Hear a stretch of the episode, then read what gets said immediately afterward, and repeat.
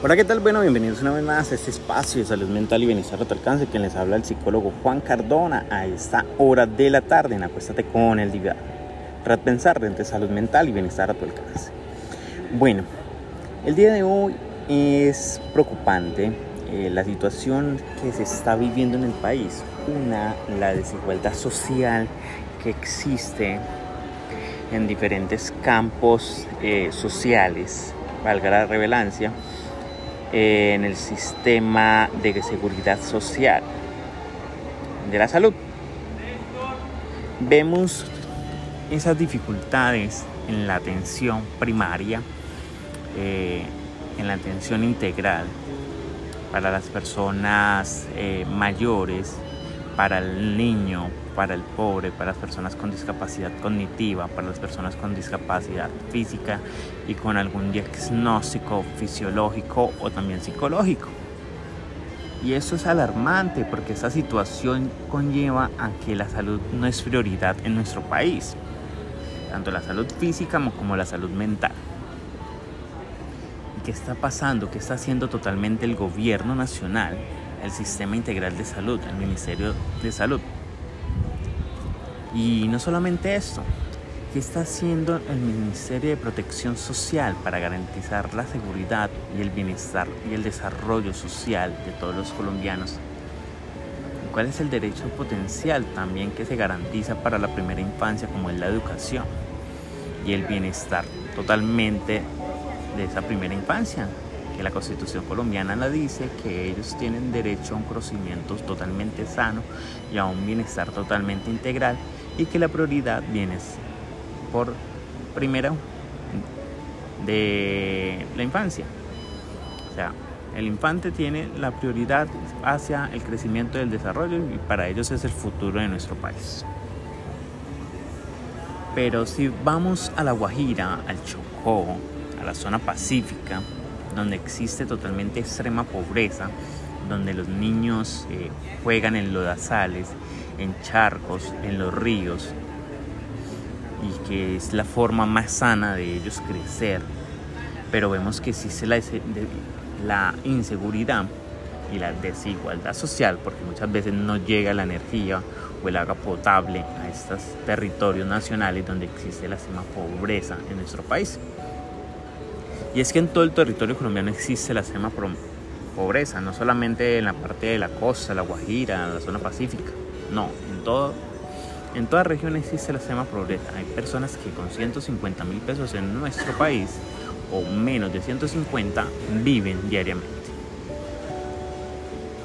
¿Y qué está haciendo nuestro gobierno con estas personas? ¿Cuál es el subsidio de desarrollo y de potencial que garantiza nuestro sistema social?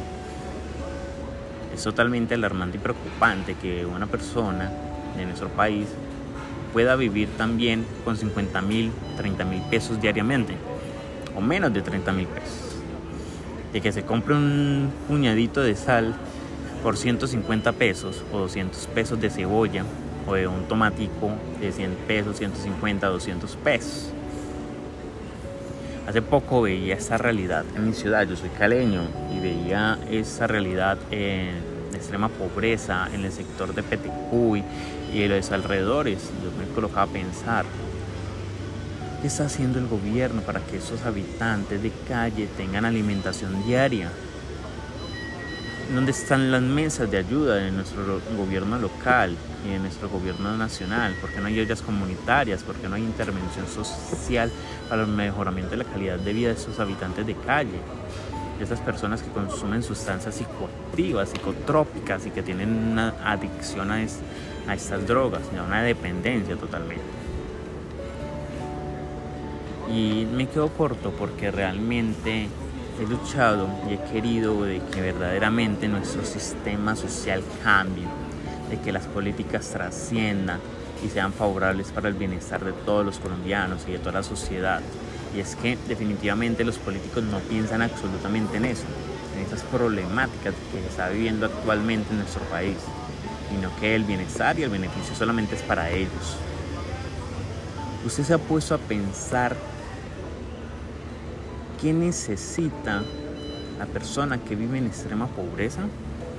El niño que no tiene una garantía de derechos fundamentales para la educación y para la salud, que no tiene alimentación diaria, que no tiene un vestir tampoco, que muchas veces a la mamá le toca que salir diariamente a hogares varios para poder llevar el sustento a su casa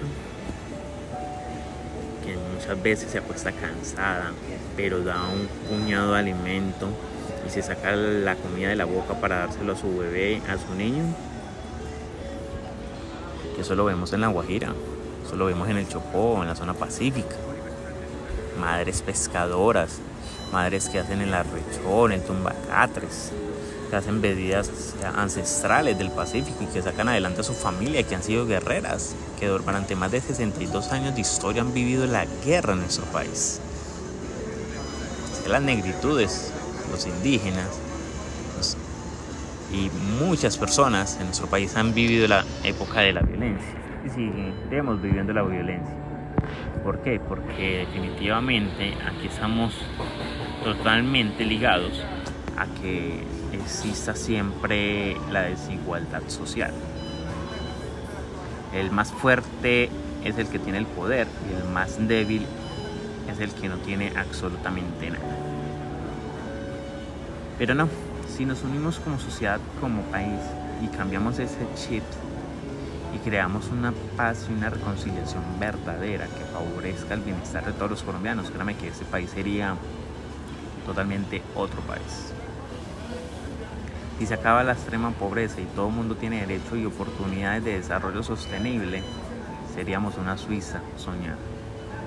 Seríamos un país de berraquera. Y somos un país de berraquera, sino que es que nos falta unidad, nos falta amor, empatía, perseverancia, paz integral y dejarnos de atacar entre unos a otros, tanto resentimiento y tanto odio.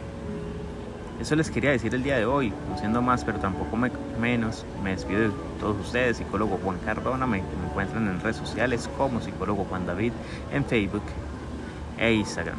En Twitter me encuentran como arroba red pensar. Si usted quiere pautar con nosotros, escríbanos a nuestro correo juandecardona90.gmail.com. Ahí puede pautar con nosotros, podemos hacer entrevistas de realidades sociales de todos los temas de salud mental también que usted quiera, si usted es profesional en salud también, eh, mental, es eh, médico general, psiquiatra, trabajador social, educador, puede hacerlo, puede comunicarse conmigo eh, en mi correo electrónico juandecardona90.com.